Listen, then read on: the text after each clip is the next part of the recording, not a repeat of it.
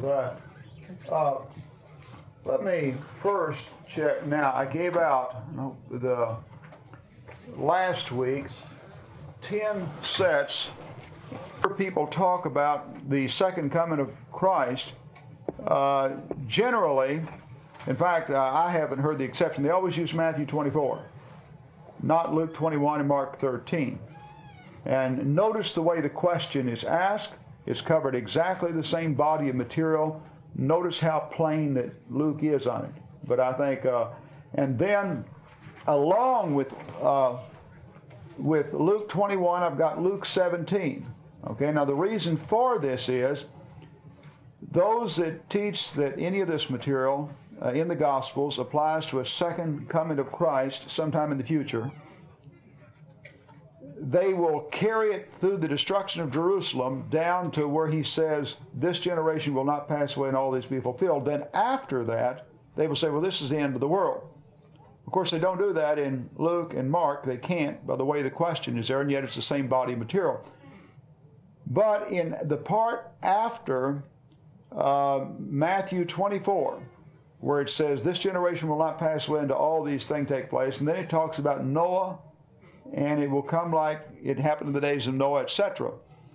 Well, in Luke 17, it does exactly the same thing, but it culminates uh, with the statement that uh, the vultures would be gathered around the city, which is where Matthew places it in verse 28. And so, if you lay Luke 17 down by that body of material in Luke 20 in Matthew 24, uh, where it refers to Noah and all, you'll see that Luke takes exactly the same material that's after that in Matthew and puts it all referring to the destruction of Jerusalem uh, in its context there. In fact, in Luke, you can't even try to get confused at all in the process. We noted in Matthew, uh, a problem was that a term, the end of the age, was translated into the world. And we noted that uh, nowhere in there should the term end of the world have been used.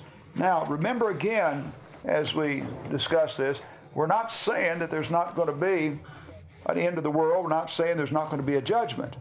Uh, that we're not saying there's there's not a resurrection that everybody's going to experience. We're just saying that these particular passages, these particular passages, applied to the coming and judgment on the Jewish nation. Okay, but we're not, it has nothing to do with the with the other.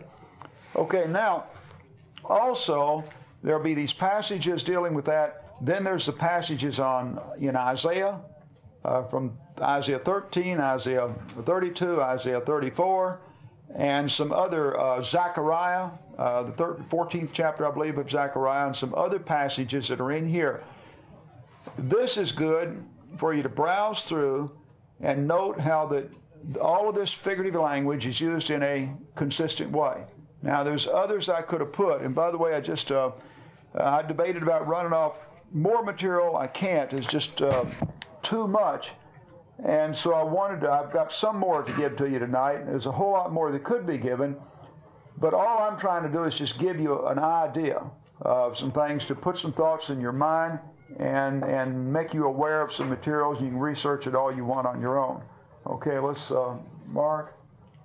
Let's see.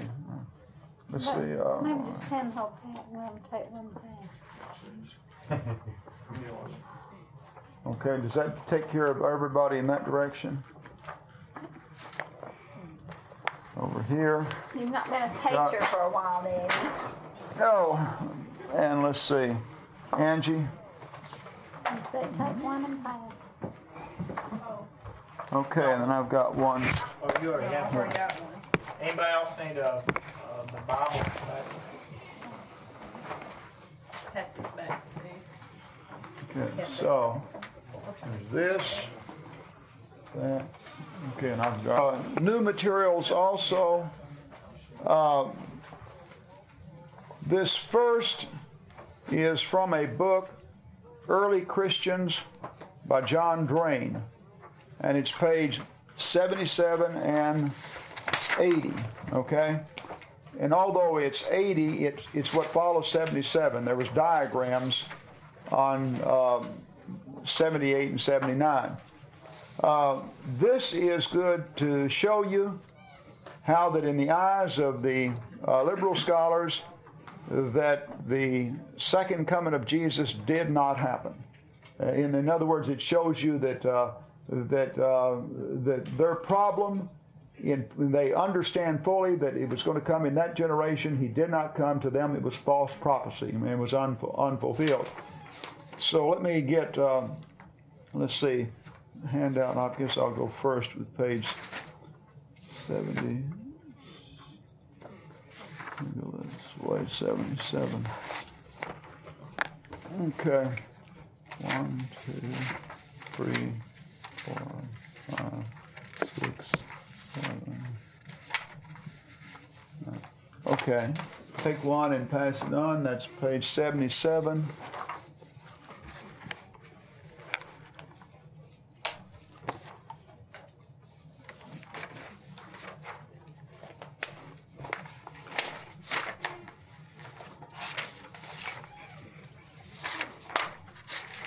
commentary, uh, 963 and 964. Uh, this commentary was finished, the last edition that we have in 1832.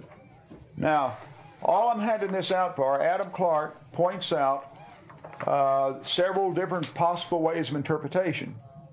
He refuses to take a stand himself. He's very honest with the information that he has at this time.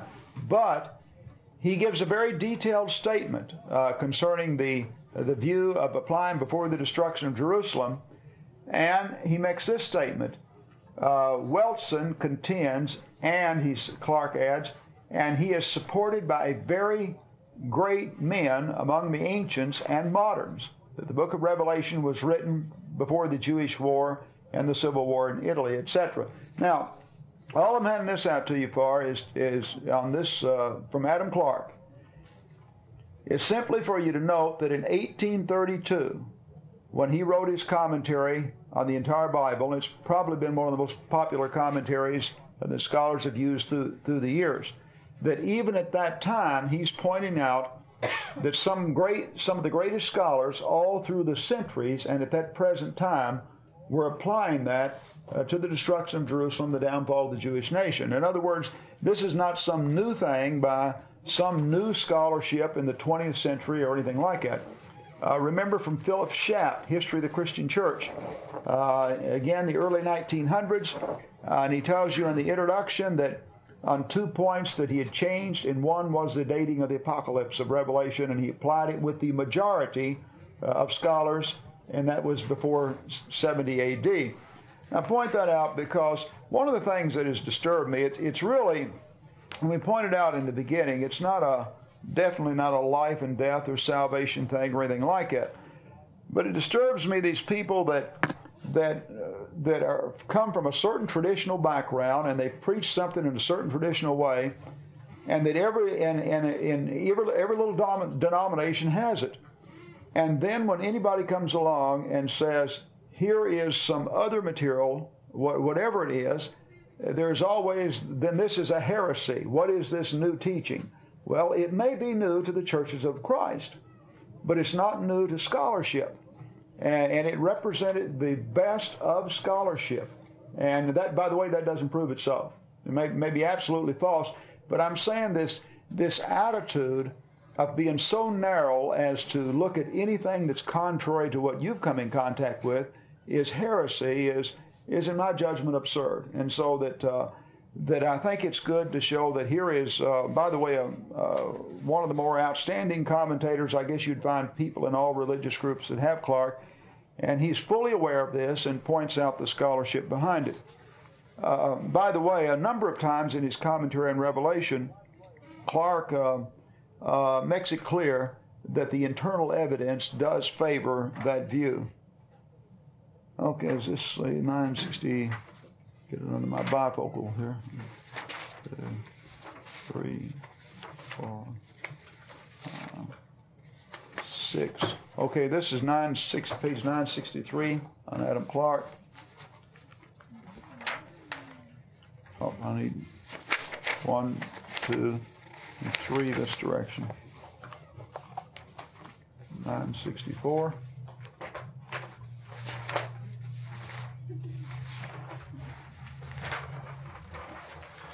Okay. 964 on Adam Clarke. Over here. In this direction.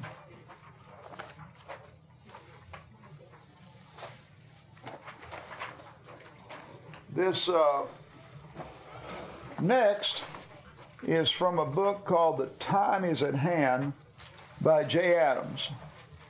And uh, it's four pages on, on two pages. The size of the book was such I was able to get it on two pages.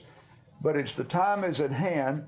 Jay Adams is a Presbyterian from the Reformed Presbyterian Church, uh, has believed and taught premillennialism from this, uh, became persuaded, uh, just as say somebody like Foy Wallace from within Churches of Christ became persuaded that he was wrong on this and went back and wound up dating it before 70 AD and applying it towards the de- destruction of Jerusalem. From within the Presbyterian Church, J. Adams is one that also became persuaded that he was wrong on that and went back and uh, applied it uh, in this way. And this just is just a sampling of some of the things that he had to say about it. To, uh, now, uh,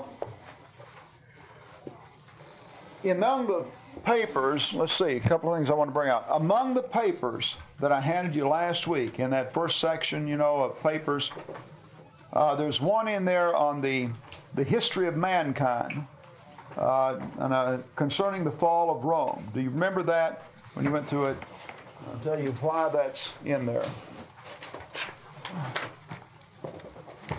Let's see.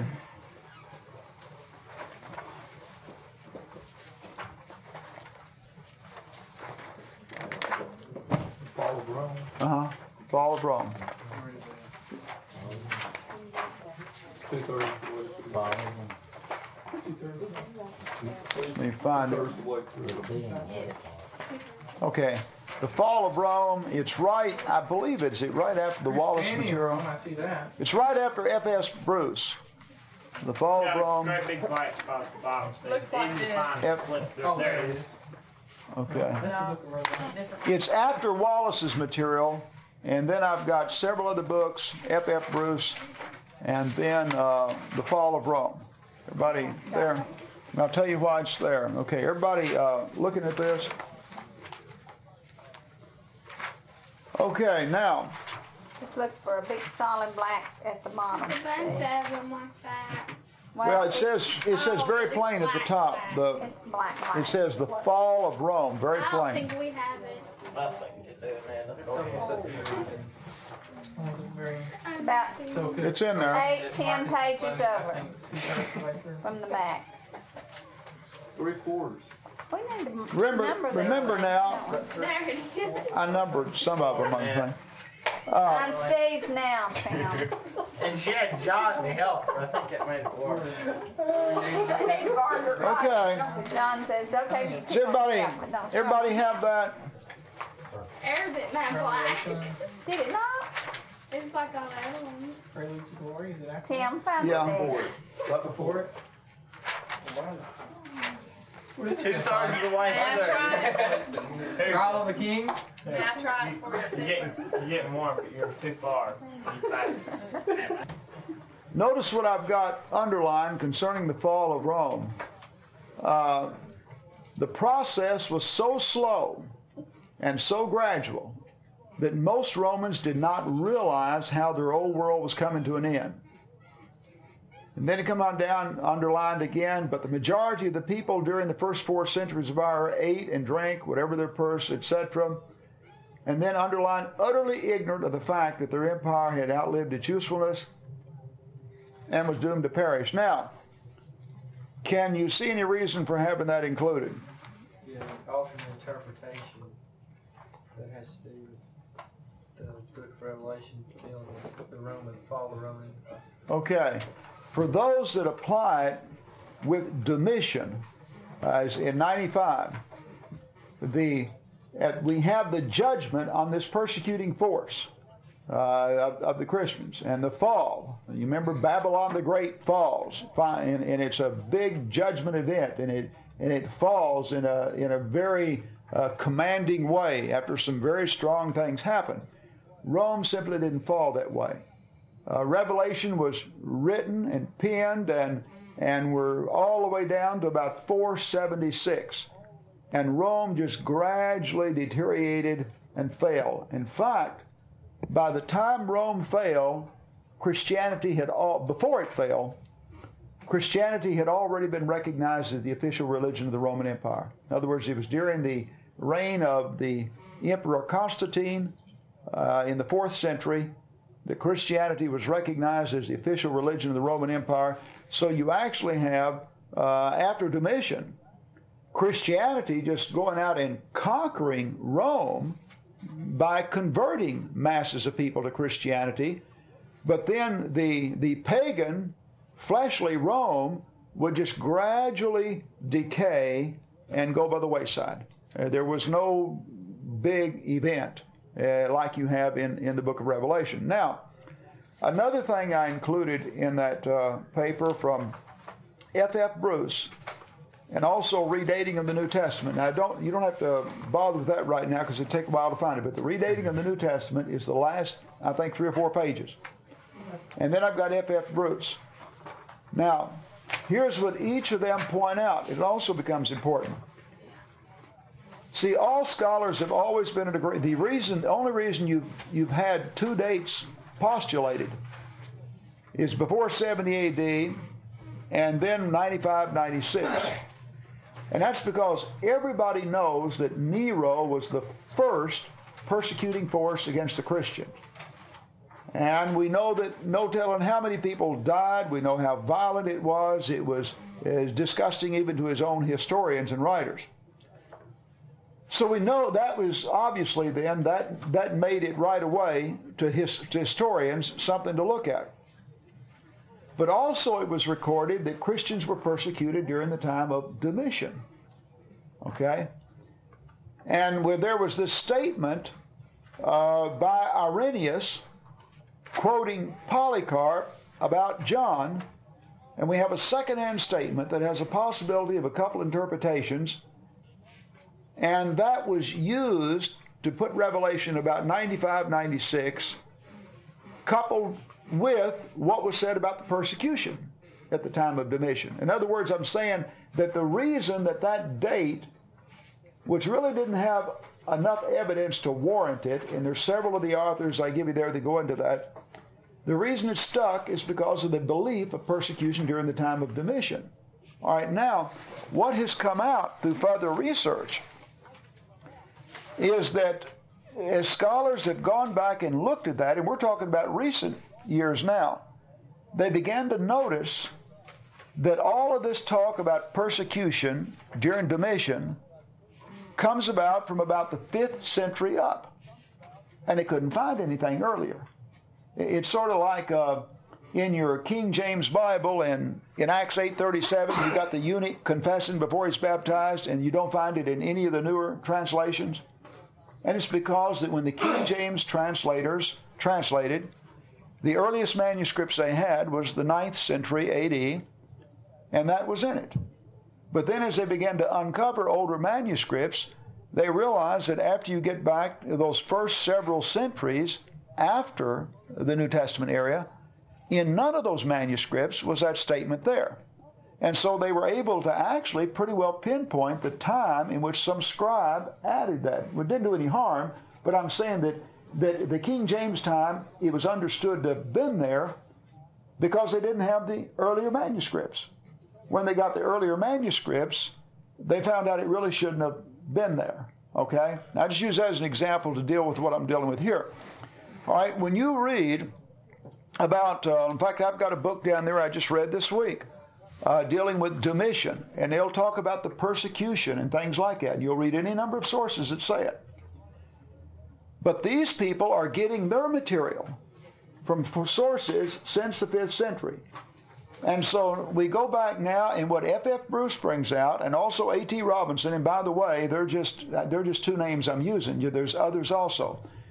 But what they bring out is that when we go back to the early documents uh, at that time of Domitian and right after, there is no evidence for Domitian killing. In fact, there is not a historical record of one single solitary Christian going to their death under Domitian. So remember now, you can read something that'll have Domitian killing people, but it will come from documentation that begins about the 5th century. And F. F. Bruce and Robinson both, both point out they even name the Christian author who started it and who exaggerated. And they point out that Domitian did do some things. Uh, he set himself up as being a god, which, by the way, wasn't unusual. Uh, many of the emperors of antiquity began to think of themselves as divine and to have an image made of them, things like that. But even though he did that, there seemed to be no real conflict with the Christians. Most of his conflict was, according to the historical record, was with the aristocracy of that day. But again, I'm saying that I can see how all the way through here a person can be very honest, honest and very studious and arrive at any one of several decisions dependent on the material that you're operating with. All right? There's something here that is, I think, a lot bigger than the than the book of Revelation uh, on, uh, from the standpoint of some things we're talking about. And that is an idea t- about study itself.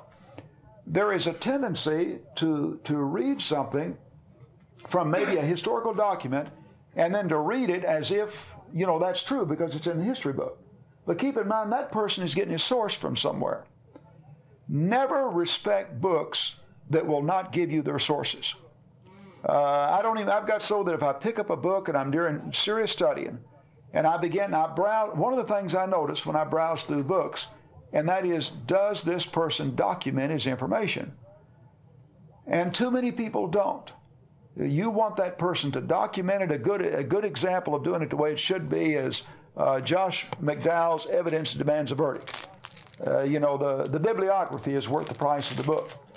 But people need to document the materials.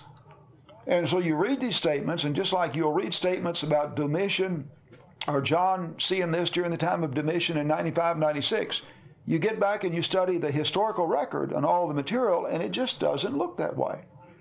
You read about the persecution of Christians under Domitian. You study from the, the scholarship that's involved on it, and you find out there was an exaggeration, a way big exaggeration that took place about the 5th century and was just simply propagated from that point on. But going before that, there is no historical record of any Christian on the losing their life under Domitian. On the other hand, there is no question concerning Nero. I mean, that, that, all scholarship is united on that. Not only that, there's no question it was the severest form of persecution. In other words, even those that had believed that there was persecution under uh, Domitian, they will acknowledge the, the, the strength of the persecution under Nero, and at best, they would say Domitian approached him or shared in his persecution of something. I'm reading this from, uh, I started again just for, I couldn't copy everything, so let me, here's a source on a, a book I've got on Nero. Nero's, uh, the shadows were lengthening across the warm hills of Rome as busy slaves erected final crosses in Nero's magnificent gardens. While they worked, soldiers brought in Christians and either tied them or nailed them to crosses. Next, they soaked the Christians with inflammable pitch. Darkness had frequently put a stop to the emperor's chariot racing. This evening it would be different. The burning Christians would provide the light. Soon the chariots were lined up, the crosses were lit. The horses leaped forward as the clatter of the chariot wheels mingled and the crowds cheered. But there was no real enthusiasm in their cheers. Such flagrant cruelty was too much, even for Rome. Seeing that he had displeased the crowd, Nero never repeated this performance. Instead, Nero contented himself by throwing Christians to the lions, by dressing them in animal skins and turning them dogs loose on them by killing those who were Roman citizens with the sword. Today, Nero is remembered for his cruelties and especially for having beheaded Paul. But strangely enough, he talks a little bit about the beginning of his reign. All right, now he goes on and tells about some of the other things in his life. Nero killed his mother. Uh, his wife was pregnant. He kicked her in the stomach, killed her and the baby. Uh, he killed a sister. Uh, he killed other close members of the family. Uh, after, after he killed his wife by kicking her, kicking her in the stomach, Nero forgot her for a new passion, having found a youth, Sporus, who closely resembled Poppaea, that was his wife. He had this youth castrated and married him by a formal ceremony and used him in every way like a woman. Whereupon a wit expressed the wish that Nero's father had such a wife. Nero was reigning about 10 years when suddenly, on July 19th, AD 64, a fire broke out in Rome. The blaze started in some wooden sheds just east of the Circus Maxim. Soon it spread to the foot of Palestine in the hills, of the Palatine in the hills, where vast quantities of oil and other inflammable materials had been stored. In those days, the streets of Rome were very narrow, and the flames leaped from house, one house to the next. The fire raged for six days as the buildings fell. Thieves got busy looting and murdering and destroying. When it seemed that it had burned itself out, it started again, burned for another three days. By the time the fire was out, more than two thirds of Rome was in ashes. Nero was terribly shaken, especially because the libraries and museums had been destroyed. He worked hard to take care of the refugees. He erected a city of tents for them in the field of Mars and brought supplies of food. And then one sultry night, he was seen on the tower of the Garden Theater across the Tiber where he established his headquarters. And there, with a lyre in his hands, and while the crowd watched in horrified silence, he began to sing about the sack of Troy while he accompanied himself on a lyre. Soon word spread that Nero had set the fire to eliminate indirect taxes throughout the empire. Soon Nero was confronted with a different type of trouble. During the winter of 65 and the spring of 66, a plague broke out in Rome. Within three weeks, 30,000 were dead, and neither graves nor funerals.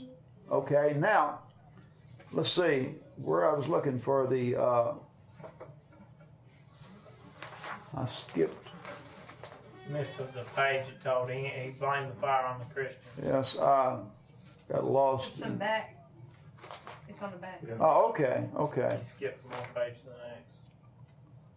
Okay, upon returning home, the races that evening. Okay.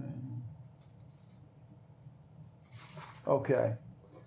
Nero became de- all right, here it is. Nero became desperate for a scapegoat to blame.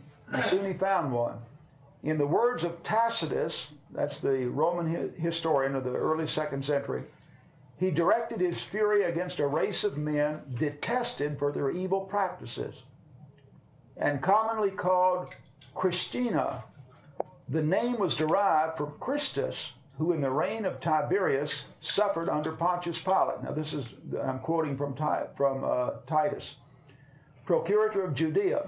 By that event, the sect which he was the founder received a blow which for a time checked the growth of the dangerous superstition.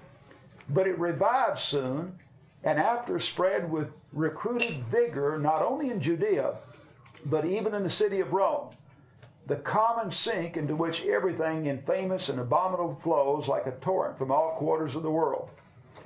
With infinite cunning, Nero incited the Romans against the Christians. Tacitus wrote, They were put to death with exquisite cruelty, and to their sufferings Nero added mockery and derision. At length, the brutality of these measures filled every breast with pity. Humanity related in favor of the Christians. Okay, what he points out is that his beating and killing and destroying the Christians was so terrible. And of course, we read, I read just a sampling of the things it mentioned there, that even the Roman people themselves empathized with the Christians. All right, there has not been anything in all history that compares with Nero. And when, when it, it is crazy for people to take this material that we're dealing with who don't even bother to read the history of the things involved at that time. Now, keep in mind, if you're living in this period between 64 and 68 and 69 as a Christian, this is what you're living through. And you're fully aware of all of this. Word is all over the empire that Nero has lit his gardens with burned Christians, that he's throwing them to the arena and turning animals loose on them, that Christianity, becomes the official religion to stamp out within the Rome. And finally, after the big fire in Rome and all of those that were killed, he used the Christians as a scapegoat against it. But this is what happened. Now, up until this point, the Jews had been doing all they could. Now, while the Jews are still at it, Nero turns on them.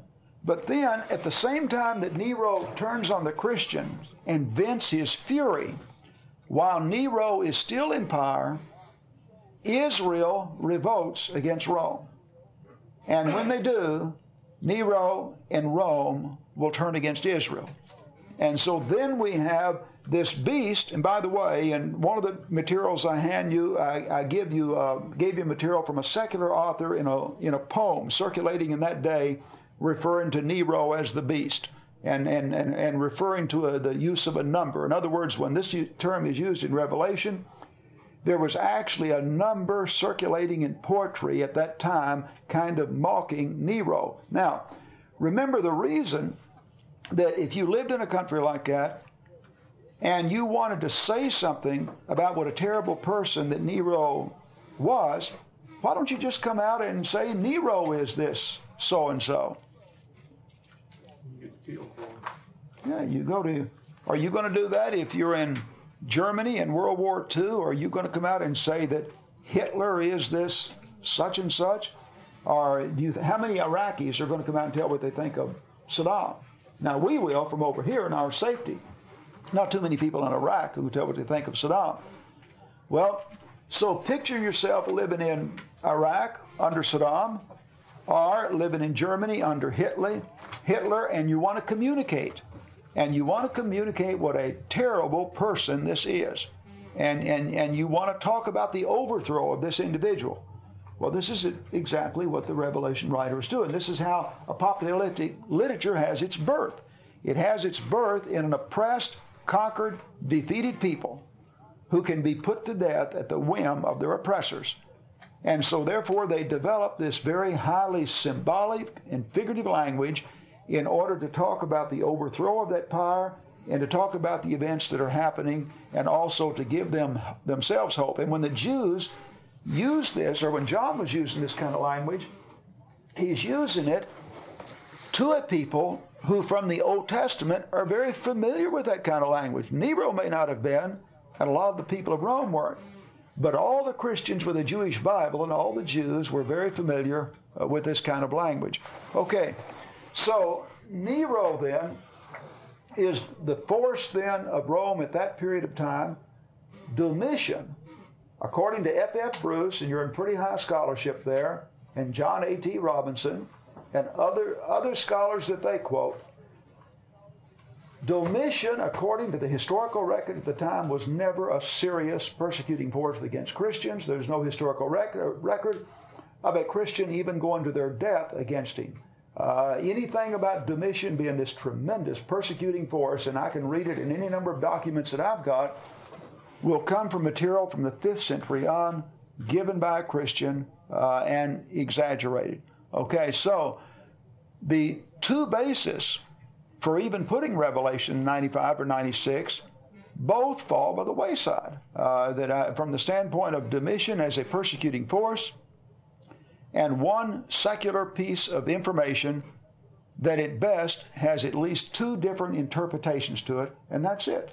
Uh, and, and from that standpoint, it went and was carried through the years. Now, let me, uh, Adam Clarke makes another good observation that I think was uh, on, on, how people have used Revelation.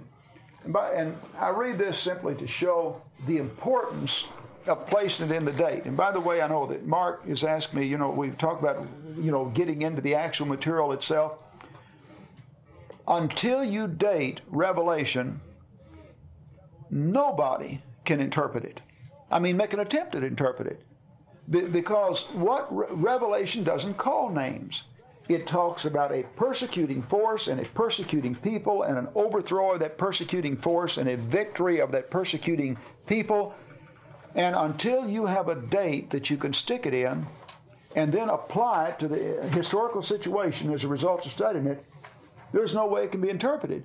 So obviously, if you're reading Revelation and you are persuaded of 95 AD, then you're going to study the history of that particular time and you'll interpret it in light of that.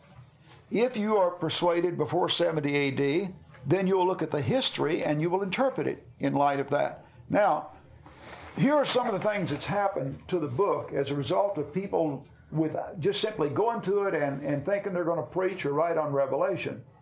Uh, number one, one way it's used is the Apocalypse contains a prophetic description of the destruction of Jerusalem and of the Jewish wars and the civil wars of the Romans. That's number one by Adam Clarke, pointing out the, the way that it has been interpreted. Okay, number two, it contains predictions of the persecutions of Christians under the heathen emperors of Rome and of the happy days of the church under Christian emperors from Constantine downwards. Uh, this would be those that would start with Domitian, and all the persecuting thing would be by the persecutors of Rome. Okay, next, it contains, here's a third method that's been used. It contains prophecies concerning the tyrannical and oppressive conduct of the Roman pontiffs, the true Antichrist, and foretells the final destruction of the po- of popery. Now, when would you expect to see commentaries interpreted that way? Protestant Reformation. Yeah. Martin Luther and Protestant Reformation. Right. Now, what do you think? If you're coming out of the Protestant Reformation, if you've read on the history at that time, there were numbers. We can only guess at the numbers, but numbers of people who lost their life by the Catholic Church. Uh, and Martin Luther had a death warrant on his life, and they did all they could to put down this movement of protesting against uh, Catholicism and the Pope in Rome. Well, obviously, if you're coming out of that and, and suffering in the way those reformers did, and you read Revelation, you have devout, believing Christians who are being severely persecuted by this force. And you could easily look at this, believe in the providence of God, and say, well, now this force, and you could see how this could actually furnish hope to the people in that day, thinking, well, the beast, the Pope in Rome, is going to be overthrown. And so it would give hope to them. And so that it would be interpreted in that sense. Well, the Catholics, not to be outdone, here's another interpretation. It is a prophetic declaration of the schism and heresies of Martin Luther, those called reformers and their successors, and the final destruction of the Protestant religion. Now, who do you think would interpret it that way? Okay. So, after the Catholic Church got shaken to its heels by the Protestant Reformation, then Catholic scholars went to looking at uh, Revelation, and you got all of these Protestants that are protesting against God Himself, Christ's Vicar, and, and, and protesting. So they saw the bad guys in there as being the Protestants, and eventually the Catholic Church would overthrow them and be victorious. Well, if you're going to look at Revelation from the standpoint of the last half of the 80s and the first part of the 90s, how would you interpret it? Saddam Hussein. Okay, Saddam Hussein. And if you did uh, read the church section in the newspapers, I had a few samples some weeks back. There were any number of sermons preached then, and Revelation was the most popular book that was that was used. Well, if you uh, uh, if you were of a religious group within Christendom at large, and you were being severely persecuted for your beliefs, etc., by a force, do you think you could find some way of interpreting Revelation and you would be the people persecuted and the persecuting force would be the beast, etc.? All right, now, did you know that there is a sense in which all of that may be wrong, but there is a sense in which it's right? There is a principle involved in Revelation that is bigger than the the, the particular event itself, and that is Revelation is a, a story of God working in providence, and we do see God's people, although they are being persecuted, coming out victorious, and we see judgment on the persecuting force. Now, have we seen that same thing time and time again in the Old Testament? Saw it with Egypt, saw it with um, Babylon, saw it with Assyria, we saw it with Greece, Medo, Medo Persia, uh, and then we come down to Rome, and by the way, the beast will go to his death and all. And now we have the Jews persecuting. So that as you go back through history, every time that God's people have stood up for what is right and been persecuted as a result of it, in the final analysis, they have always come out victorious, and judgment has always been had on the persecuting forces. So you can look at Revelation from the standpoint, and on the one hand, you nail down its historical setting. But on the other hand, along with Babylon and, and Sodom and Gomorrah, where righteous Lot was vexed in his spirit every day in that ungodly city, and on back even to the flood of Noah. And by the way, Jesus called on Lot in the flood of Noah when he talked about the destruction of Jerusalem, didn't he? Because you got the same principle involved.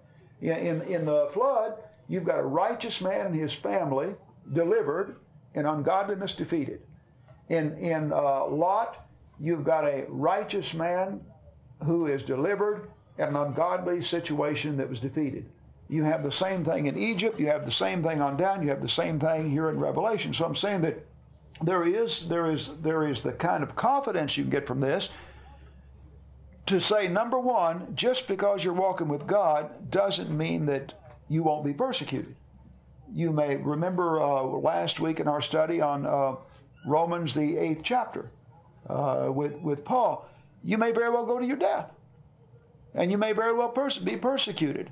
And so, if you're ever in a situation, as, as, as our lives go on, if we're ever in a situation where Christianity is being persecuted to the death, the first thing we ought to think of hey, this is not unique. It has happened before.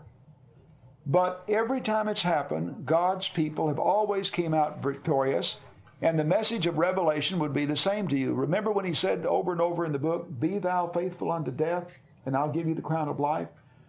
Well, you see how we have somewhat cheapened that. Again, a right application would somewhat cheapen it. We've gone to Revelation, where it says, Be thou faithful unto death, and I'll give you the crown of life.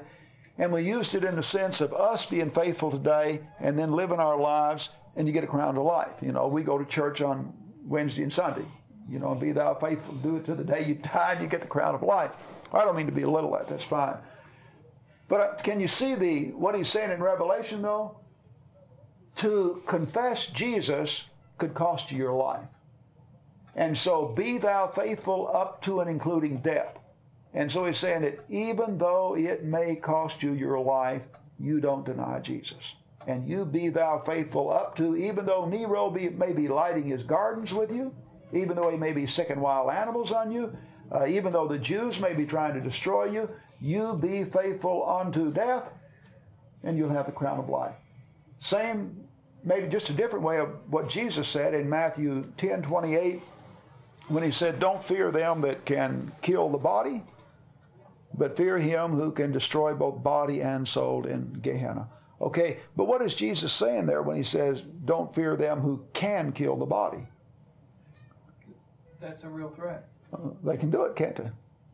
In other words, don't, don't let us walk around as Christians thinking we got a halo over our head and that, uh, that we can't be killed. We can be killed. And, and so that, uh, and we noted last week, this understanding is very important because over the years, there have been Christians who have been mistaught in this area who have left the faith when the going got rough in their life. Uh, and, and, and when the persecution got. And so we see that uh, you can be persecuted and you can die uh, for your belief. Okay, now, let's see, there was, uh, yeah, Nero, I was trying to remember if I had, uh, there was something in here, right? Okay. Uh, yeah, this is good also. Concerning the history that we're dealing with, uh, the second 30 year period, second 30 year period, which opened with the fall of Jerusalem. Notice now the way he's dividing up the history, the second 30 year period, which opened with the fall of Jerusalem, closed with the persecution of Domitian. Okay, we know the information he's operating on on that second statement. He Is almost a blank for us. From the strength of the church in the second century, we infer that it was a time of missionary expansion. It was a time when the separation of the church and synagogue was marked and fixed. Some see this 30 years as a time of great literary productivity. Others see it as a time when the writings of the apostles began to be gathered together. When we come to the works of the apostolic fathers in the early second century, we find them filled with quotations and references to things which would later take their place in the canon of the New Testament. Though our knowledge of the church in this period is embarrassingly limited, we know these were important years because of the development of the church, which emerged in view again in the Domitian persecution in the writings of the apostolic fathers. All right, you see what he's saying there? And we began, I think, from this to get an understanding of how this could have been applied uh, with Domitian and all. He says that we have a vacuum from the destruction of Jerusalem up until the starting of the second century. There's just almost no real historical information. Well, what does this seem to picture to your mind? We got all these New Testament writings. We got all this information that takes place uh, between 30 and 70 AD. We've got a, a, body of information. We've got even the writing of, of Tacitus and others concerning the, the events taking place, and the writings of Jews uh, concerning the destruction of Jerusalem, the great historian Josephus. And then all of a sudden, so far as the church is concerned, for a 30 year period, we draw a vacuum, a blank sheet. What's that suggest? It suggests anything. Maybe not much was happening. But he says that uh, the evidence is that the church was extremely missionary. Since we tend, why? Now remember why that? Okay. In other words, all of a sudden we, we come to the church at the first part of the second century, and it is a tremendous body of people that has spread further than it was back in and has many more converts. And not only that, but the, the church fathers uh, that we refer to as church fathers are filling their writings with thousands of quotations from the New Testament documents. Well, the apostles died. Okay. The first, it would indicate when we have this blank concerning the New Testament in this 30 period that there's obviously no apostles. And no apostles are right. Here, the apostles write letters. And, and, and when the church has got a problem, the apostles do. And see, the reason that you have this information in that first part is the apostles were, were awed and reverenced by the people as spokesmen for God. There were all kinds of letters written. But the reason they held on to the letters of the apostles and the ones that they endorsed is because they were the reverenced of God. It's like in the Jewish history, there was all kinds of written material outside the Jewish canon. But this material that you have in the canon was reverenced and copied and passed on because the prophets were respected. Well, in the same way, there were other materials. Remember what Luke said? Many other things have been written. There was all kinds of materials written. But you actually have very little of that material outside the New Testament. And it shows you that those people in the church value that material. They stood back in awe of it, they reverenced it, and they respect it. And they didn't put anything else on a par with it because nothing else got copied like that. Well, then, when we have a, we draw a vacuum between 70 and the start of the second century, then the evidence is, isn't it hard to imagine the apostles writing letters and the church is just throwing them away? The evidence is there's no letters being written by the apostles. There's no inspired writers. And they're all in agreement on that. And so, so we draw a vacuum. But we know the church is busy as all get out because all of a sudden we run into it in the second century and a lot of very prominent people with good educations have been converted and we find the church has grown by leaps and bounds and we also find that these writers are quoting from the book that would eventually become what we call the New Testament. And they quote from them so vigorously that in their writings, they quote between them all of the New Testament, save about eight verses. In other words, when scholars like Simon Greenleaf have gone back and looked at that body of material, they can reconstruct almost the entire New Testament from their writings as they quote from it.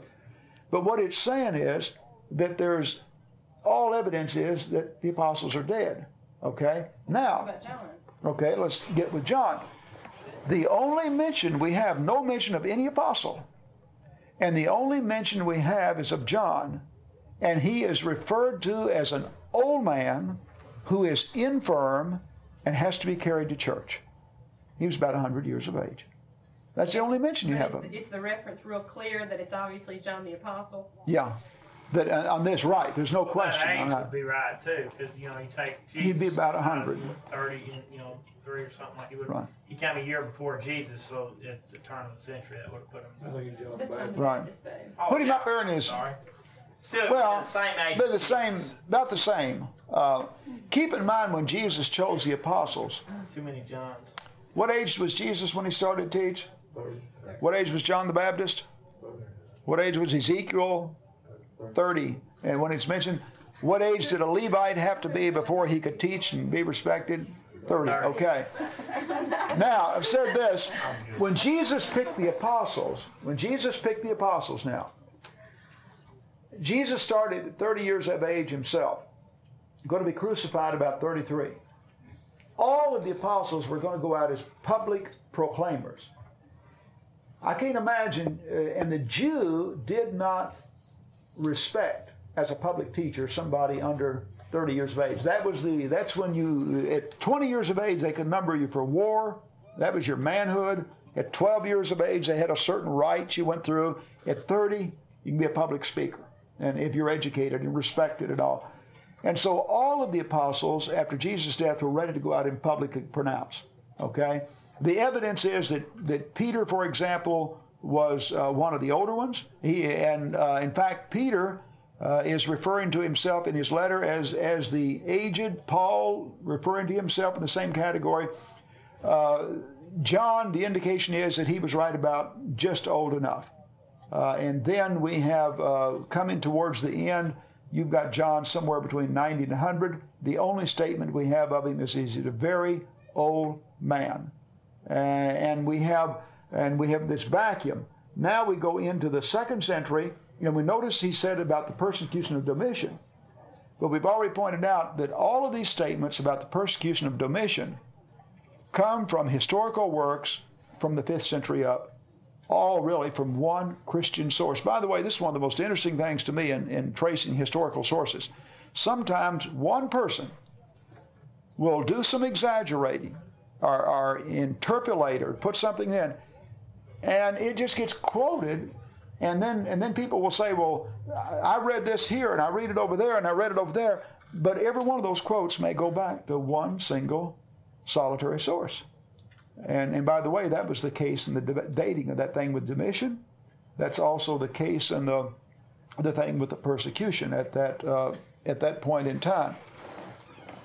Okay, now, anybody with any questions or comments over this body of material or the notes that I handed out? Maybe John lived so long because he used that. He's pretty. Uh, used all this figurative language. I mean, I mean, he's smart.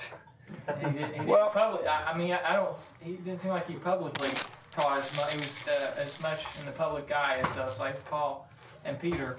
But Um, remember, he was banished to Patmos yeah. for his uh, Does it seem teaching. odd to you at all that he didn't write anything during that whole entire period? Didn't have, uh, pretty old. You take 70 years old, he writes. right, You know, it, if this see, was written in 68 AD, I'm sorry. go ahead. He's about 70 years old if it was written in 68 AD. It's, it's interesting that if John wrote Revelation, okay, like it said, in 96, we have John in his 90s preaching so vigorously that he's been banished to the Isle of Patmos. And not only that, it's interesting that he's gone almost 30 years without writing, right? That he's uh, now, in other words, it really kind of exalts John. All the other apostles are dead. And then you've got John. No, you can't, uh, John here by himself. Uh, and yet, as an old man, still vigorous like that. Well, the indication from the Gospels was that John might outlive the others, right? Uh, Jesus told Peter he would die. And remember what he said to John? If he remains until I come again. What is that to you? The, the implication being there's a possibility he was going to come again and John still be alive. And remember, Jesus also said there will be some of you still living uh, at the time when the Son of the Son of Man comes. And the indication was that uh, that John was.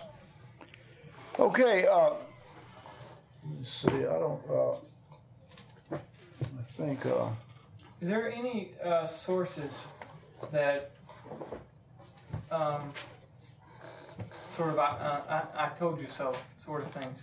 I mean, where where John um, or somebody says uh, cites this and says as an example where God rescued His people or whatever. Those preachers early early uh, lessons or any books or anything where somebody cited this and said.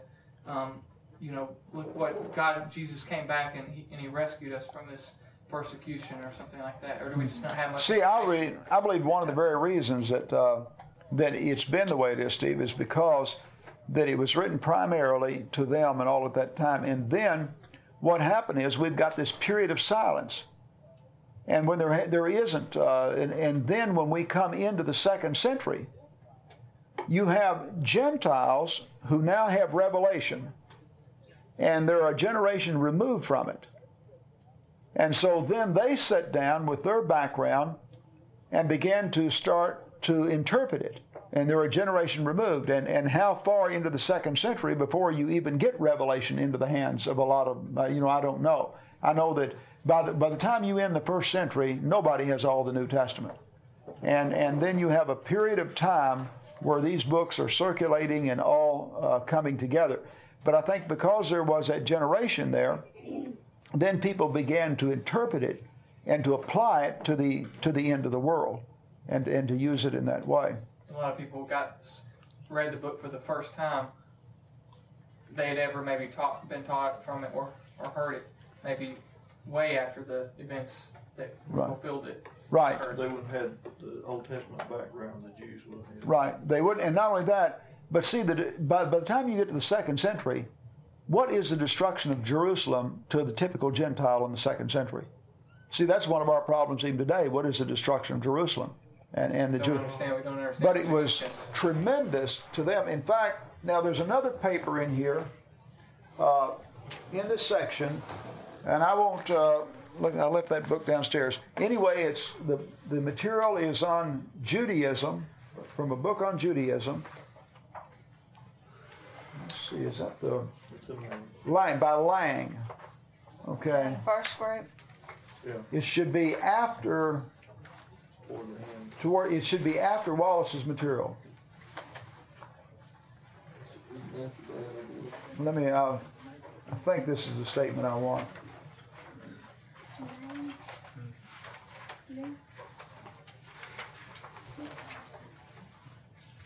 Tradition, yeah, it's, uh, Where it's it? right after the last, the page you had before.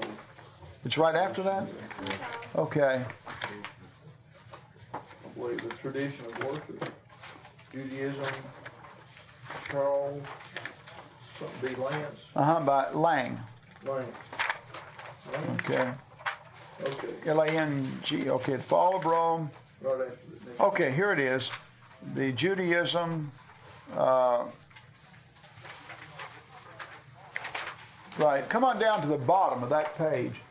Uh, this book on, this is a, by the way, this is written by a Jew, and the subject is Judaism. That's the name of the book. I've got at the very top Judaism and Nicholas D. Lang. Okay, look down at the bottom part that I've got underlined. Did you find it, Barbara? It's right after that, the fall of Rome the very next one after the fall of Rome. I've got Wallace's material first, and then these other individual items. And the top heading is says the tradition of worship. You know, if we were going to study this several weeks, it'd probably be good for us to just everybody to number it and say. Well, but I'm handed. It's difficult because of the. See, I had Wallace's material numbered. Well, what you could do is get a, get a little stick on the thing and put the title of the thing and put them as markers. When we put it in a notebook, we will. You know, we'll get it. It's just a matter Number the of pages too, if you Yeah. just go through a number one to forty. right. Spell that last name. Uh, L A N G E. I was- Right at the top of your page, it'll say the tradition of worship. It, it's right behind the uh, fall of Rome, the very next page after the fall of Rome. Where we were. Uh huh. You've got Wallace's material, and you've got several other documents, and then that statement, the fall of Rome, and then you'll see at the heading of the page says the tradition of worship. I'm on the wrong thing, Terry. Um, No, that's it. Get over at the end of Wallace. It looks like Go what ahead, it we'll be looking, go ahead. You thought Just it read was it, the Paul. second It's not that long. Okay. That's okay. Just let me read. You'll find it later. Okay. All right. It says, formal worship in the Bible is concentrated on the sacrificial cult of the temple. And after the final destruction of the temple, this whole elaborate ritual structure came to an end. Okay? Now, this is not even from a Christian source, and it's not dealing with our topic. This is a book on Judaism, and what he's telling you is that after the final destruction of the temple, their entire elaborate structure came to an end. And notice he said, in the Bible, concentrated on the sacrificial cult of the temple, all Jewish worship revolved around the temple and the sacrifices. There, there, since that time, there simply has not been any worship in keeping with the law of Moses. It cannot, and so it, uh, it officially ended Judaism from a reli- from a from a standpoint of the law of Moses, and they're standing up as the people of God. They simply cannot even worship according to the law of Moses. Now, on the scriptures, open up this, uh, this starting with Matthew, and look over at the very end. and I've got uh, on the last two pages, last two pages. Look at uh, Revelation 19. Revelation 19. Okay. After this, I heard what sounded like the roar of a great multitude in heaven shouting, Hallelujah! Salvation and glory and power belong to our God. For true and just are his judgments. He has condemned the great prostitute who corrupted the earth by her adulteries. He has avenged on her the blood of his servants. I got a reference there. You can read Matthew 23, 29 through 39. Again they shouted, Hallelujah. The smoke from her goes up forever and ever. The 24 elders and four living creatures fell down and worshiped God who was seated on the throne, and they cried, Amen, Hallelujah. Then a voice came from the throne saying, Praise our God, and all ye servants who fear him, both small and great.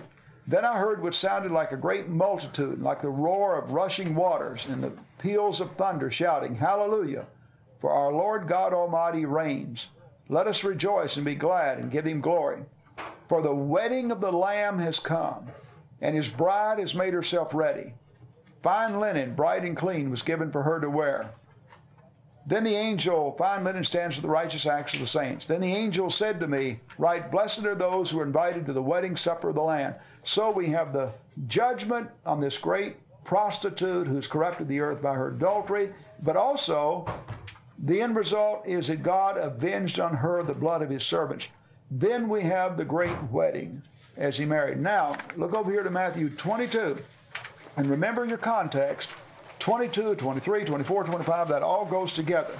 And remember the destruction of Jerusalem, talked in 23 and uh, 24. But in Matthew 22, Jesus spoke to them again in parables, saying, The kingdom of heaven is like a king who prepared a wedding banquet for his son. He sent his servants to those who had been invited to tell them to come, but they refused. Then he sent some more servants, okay, invited them. They paid no attention. Verse 5. Verse, uh, then verse 6 the, the rest seized his servants, mistreated them, and killed them. Verse 7 The king was enraged. He sent his army and destroyed those murderers and burned their city. Then he said to his servants, The wedding banquet is ready, but those that I invited did not deserve to come. Go to the street corners, invite uh, to the banquet anyone you find. Okay? Notice there that in the, the story there, he sent them out. They were they were going out to Jews. The Jews didn't respond. The Jews actually beat them and mistreat them. And then he says, burn and destroy their city. They're not worthy. Then after the, you, that, you have the wedding feast. And then after the wedding feast, go out into the byways and get everybody. Then you come into Matthew 23, where Jesus rebukes the religious leaders, says, Oh, Jerusalem, Jerusalem, etc., talks about the judgment on it. In Revelation, after you culminate all of this, you have the situation where this great harlot, this prostitute, this city that had been a persecutor and murderer of the disciples is judged. And then what happens? You have the wedding feast. Then you'll come on into the 20th chapter, the 21st, where this message, message is going to go out to all the world. Well, this is exactly what happened. After the destruction of Jerusalem and the downfall of the Jewish nation and the, church, and the defeat, see, Nero goes to his death. Vespasian comes on the scene.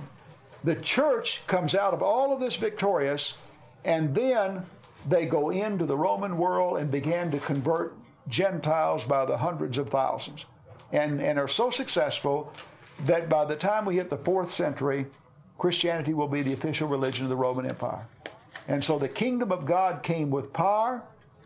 Uh, the, the marriage took place with the, the Lamb. They were victorious, the victorious, and then the going out and the bringing of others into the kingdom. Now, next, now we've we've finished all, from my standpoint, all the preliminaries. If I uh, think there's some more good things that that I'll copy and hand to you, but from my standpoint, we finished with all the preliminaries, and then we'll start finally the book itself to, to go through. But does everybody see the importance that you cannot just sit down and study Revelation? You've got a book of symbols, and you're going to interpret those single, symbols from its historical setting. And so you, you, you just simply cannot do it.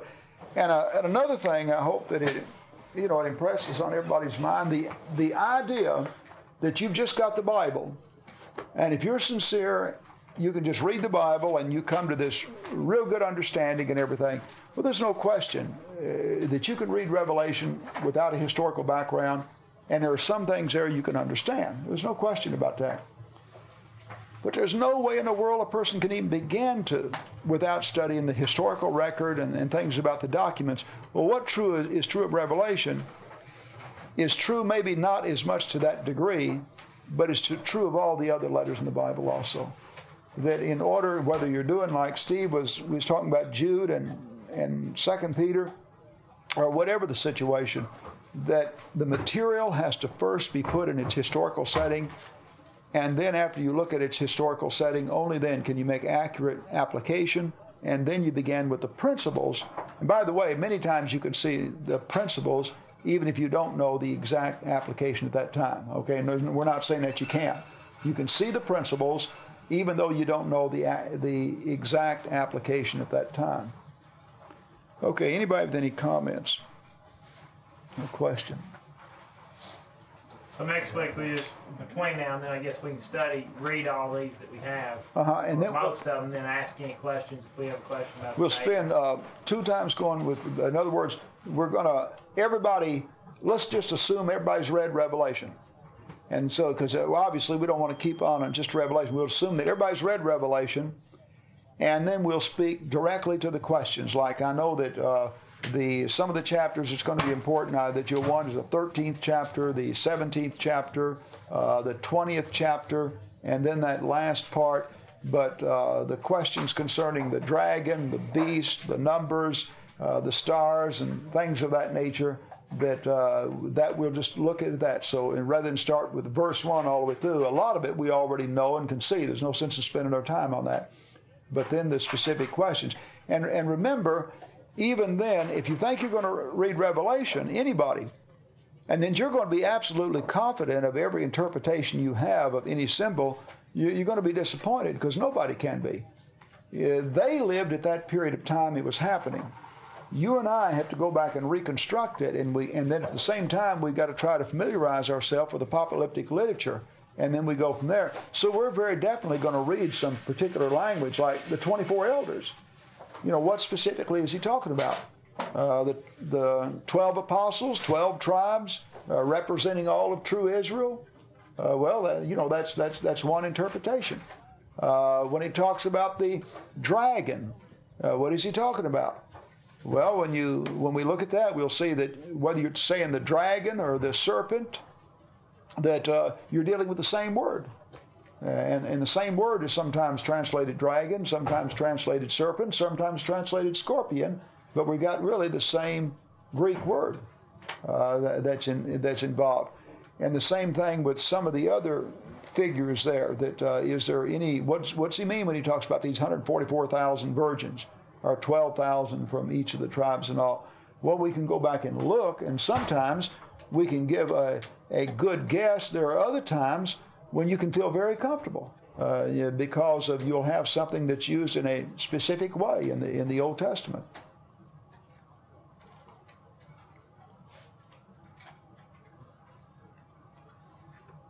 I've got a question, but um, you might want to wait and address it next week or something. It's kind of because it is related to the text.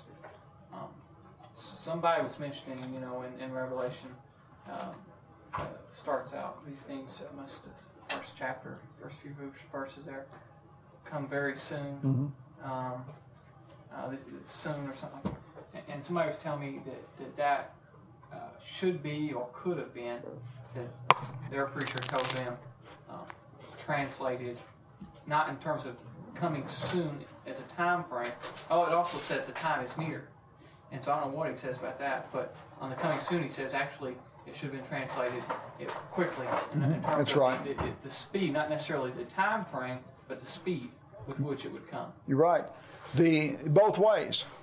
Uh, the quickly, the futurist that would take Revelation and say that uh, what this is really doing is talking about something in the future.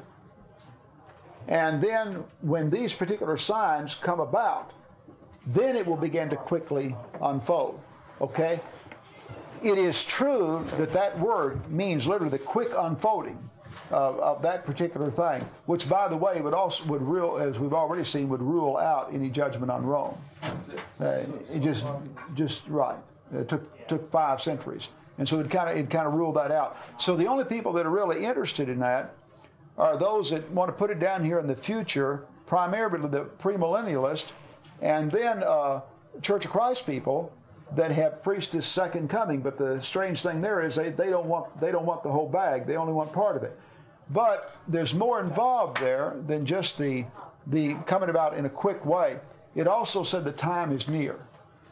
And so there's and two. that's- I, I asked him about that, and he didn't know about They that. They don't deal with So that. That seems like a definite It- time frame right They'll there. take that one statement, and it says that, and then it says the time is near. And also, he pointed out the one at, at the end of Revelation, the one at the very end, I'll say, hold on, coming quickly or something. Right. And see, the, the thing of it is, uh, another thing about the context, the same people will acknowledge that all materials, different things, can be used different ways depending on the context. There's no question. But John, in his context, tells you that at the time he's writing, he has been banished because of testimony concerning Christ to the Isle of Patmos. And he says, I am your fellow brother and partakers in the suffering for the kingdom. And so he's writing to people that are being, that right then are suffering. And just like uh, William Hurt, I have, by the way, there's a copy there from William Hurt uh, also in there. And he points out that there's no way the revelation even makes sense uh, to these people that are suffering and being persecuted then. Uh, I mean, he says, put yourself in their place. Here you are in a situation where Christians are dying and you're suffering and you're being persecuted and you've got all these terrible things happen and John's been banished to the Isle of Patmos and John is writing you a letter about something that's going to happen thousands of years later.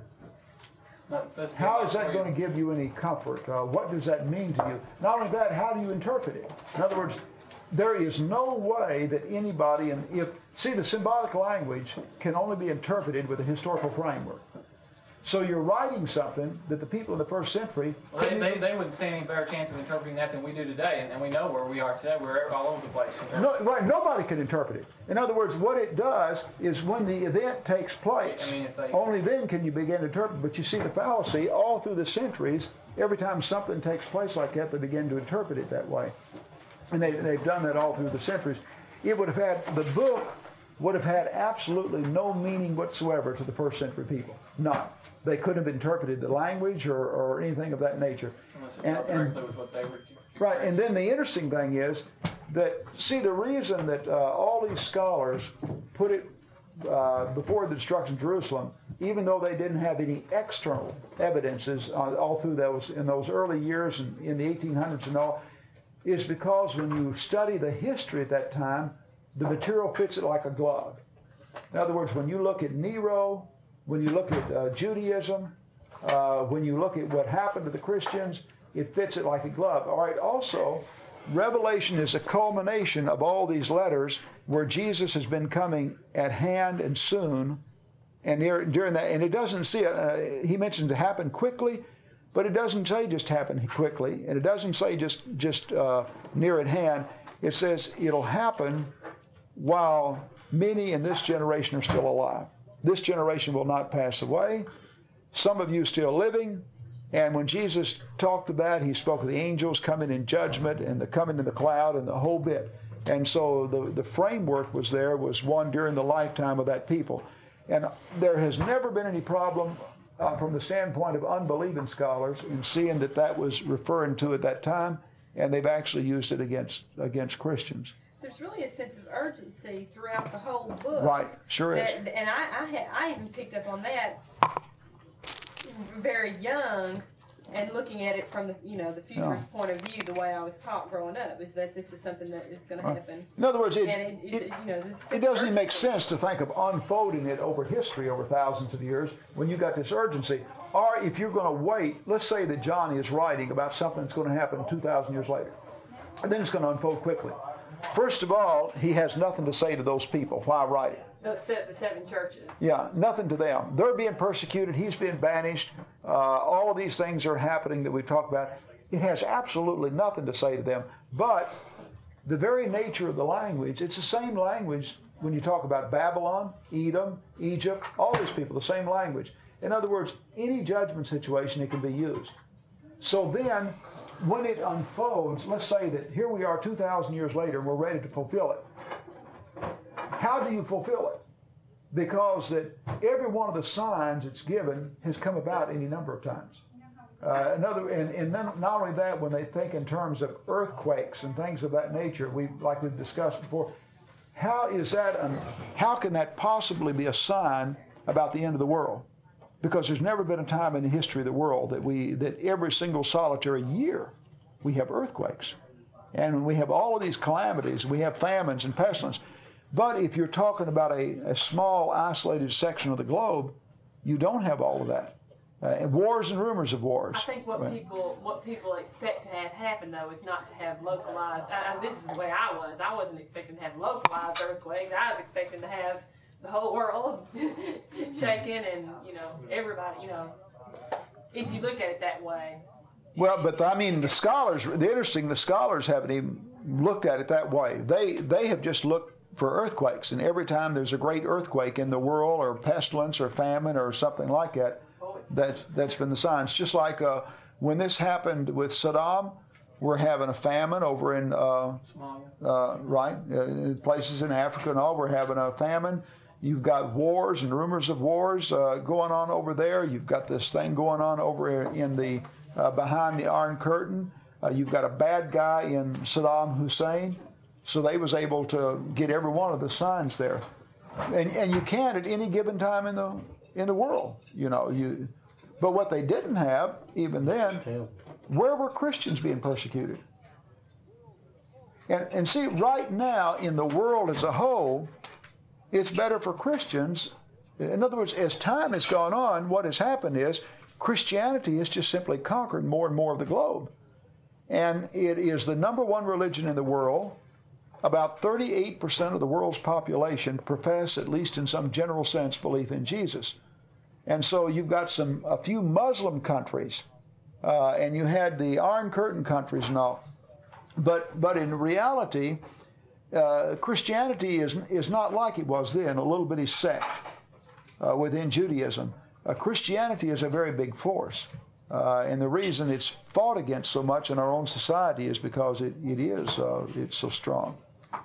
Right now, even though we talk about the influence of the world and, and we know the shortcomings of the church, and I use that in the all accommodating sense, historians would still say that the, the most influ- the most influential influence in the world of the whole as a whole is Christianity.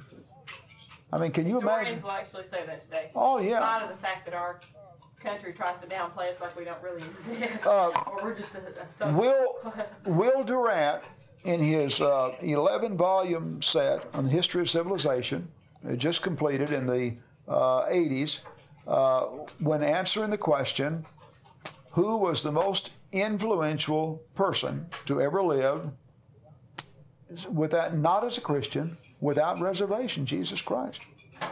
The most influential, in other words, who, who knows what Socrates believed today? How many people have read The Republic? That's what everybody talks about uh, Socrates and Plato. Well, there's a book called The Republic where Plato gives you the philosophy of Socrates. How many people you know have read that book? I've read some books of people interpreting it, but I've never actually read it. How many people outside of college know anything about it? Nobody. How many people have read Confucius outside of China? Or Buddha outside of Japan? Or Hinduism outside of India?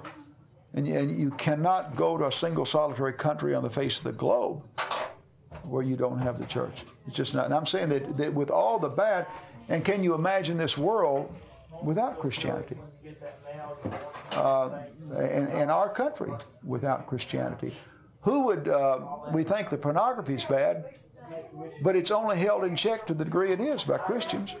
And same with all the other out there. Who is it that believes that marriage ought to be monogamous other than Christians? Who is it that did away with polygamy other than Christianity? Christianity was the only source that ever taught it was wrong. The very fact that polygamy, uh, for most of the civilized world, is looked down on is strictly the influence of Christianity. Who wiped out idolatry? It's Christianity. I'm saying that Christianity is still the, the uh, you know, we, the biggest influence in the world, despite all of the bad things and all of the weaknesses of it as a body of people. Actually, most, most science got its start with Christians too. Yeah, that's real good. In fact, I think that uh, book, the Galileo connection.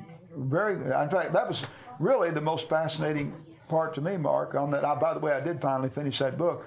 That uh, is the, to realize that all of the early great scientists were Christian, and it was their belief that since God made it, that it would be done in an orderly, organized way, and that you ought to, and that uh, God said that you ought to go subdue it, and that you had the intelligence to do it. But uh, Christianity was the motivation of all science.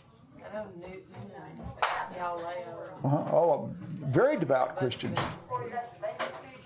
Before we break up, before Barbara starts calling us, I wanted to ask you about this in Acts chapter one, about Jesus' ascension. When the, the angels get up and say, men, men of Galilee, why do you stand here looking in the sky? This same Jesus who who has been taken from you into heaven will come back in the same way you have seen him go into heaven. That verse to me seems like one of the hardest verses to, to come in line. If you're going to take it literal in that in that sense, in fact, the same with some of the others. Well, first of all, even the scholars who believe the second coming of Christ in that sense do not believe that Jesus is going to come back in a physical like body and, and see him. They, in other words, they, for example, the word coming, the, the word literally means presence. And they just simply believe, in, in other words, that, that, that like, for example, uh, Lamsa, that although he is he writes from Revelation, you know, from the Syriac version, puts it before 70 AD, but Lamsa believes in the second coming of Christ and the end of the world. But his comments are, are very good on that, and he does it. He even uh, plays that completely down. Says obviously that there is no way that he can come back so he can be seen all over the world. That you could only see something within a uh, within a short forest. So I'm saying that even the scholars who believe in the in the that that's talking about the second coming are not looking for a physical body. Uh, a lot of things people do in pictures to simplify things, only complicated. I don't know anybody that literally believes that our bodies are going to rise up and everything like that, and yet they draw pictures like that of the rapture, you know, and put little stickers on the car, you know, that if the There are rapture. people that believe we're going to be raised from the dead and they're going to live right here. Yeah, oh yeah. I'm talking about, uh, yeah, but I'm saying that you've got individuals, as people believe the earth's still flat too. There's a flat earth society. But I'm saying that, uh, people, I guess the Jehovah's Witnesses and stuff teach that. well, but I'm saying that when it comes to the, uh, the mainstream Christianity and the, those that believe in the second coming and everything like that, that their scholars don't literally believe that you're going to rise up in your bodies and that Jesus is literally going to appear out here on a cloud or anything like that. I'm saying even those that apply it that way, the scholars, they don't believe that in a, in a literal sense. Well, well, back to this verse, what, you, you think this verse has been translated, way- translated wrong because of the, the scholars' interpretation of what, of the second coming? No? you- Uh, What, what message did the angels have to the apostles there? What was, what were they trying to get across? Well, first of all, so far as the the the end, Jesus had told them uh, a certain thing. In other words, he told them that he was coming back in judgment on Jerusalem, and he told them he's going away to prepare a place for them. That was before his crucifixion, and he told them he was coming back, and then uh, on, in judgment on that age the the Jew never had it in his mind at that point in time. In fact, the, they don't understand. They're still looking for the kingdom to be set up here on this earth. And, and they said, "Are you ready?" In verse six of that same chapter, he said, "Are you ready now to restore the kingdom of Israel?" they didn't understand a thing. Right. They were even then. I'm saying I believe that they understood that, you know, in a in a literal sense. That there's a possibility they did, because they're looking for the kingdom to be set up on this earth, and they want the Messiah to reign. And and part of the problem in reading uh, through the Gospels, through the Old Testament, and, and the other is is weeding out what is revelation from God and what represents the beliefs and all of that day. You know, just like when you read the Gospels, you, you the Sadducees have their understanding of, of the afterlife, the Pharisees have an understanding, and then you've got Jesus that's that's teaching something from within that context. All right, there, it's obvious Luke is writing as a historian, and Luke makes it very clear they still believed in a physical kingdom on this earth.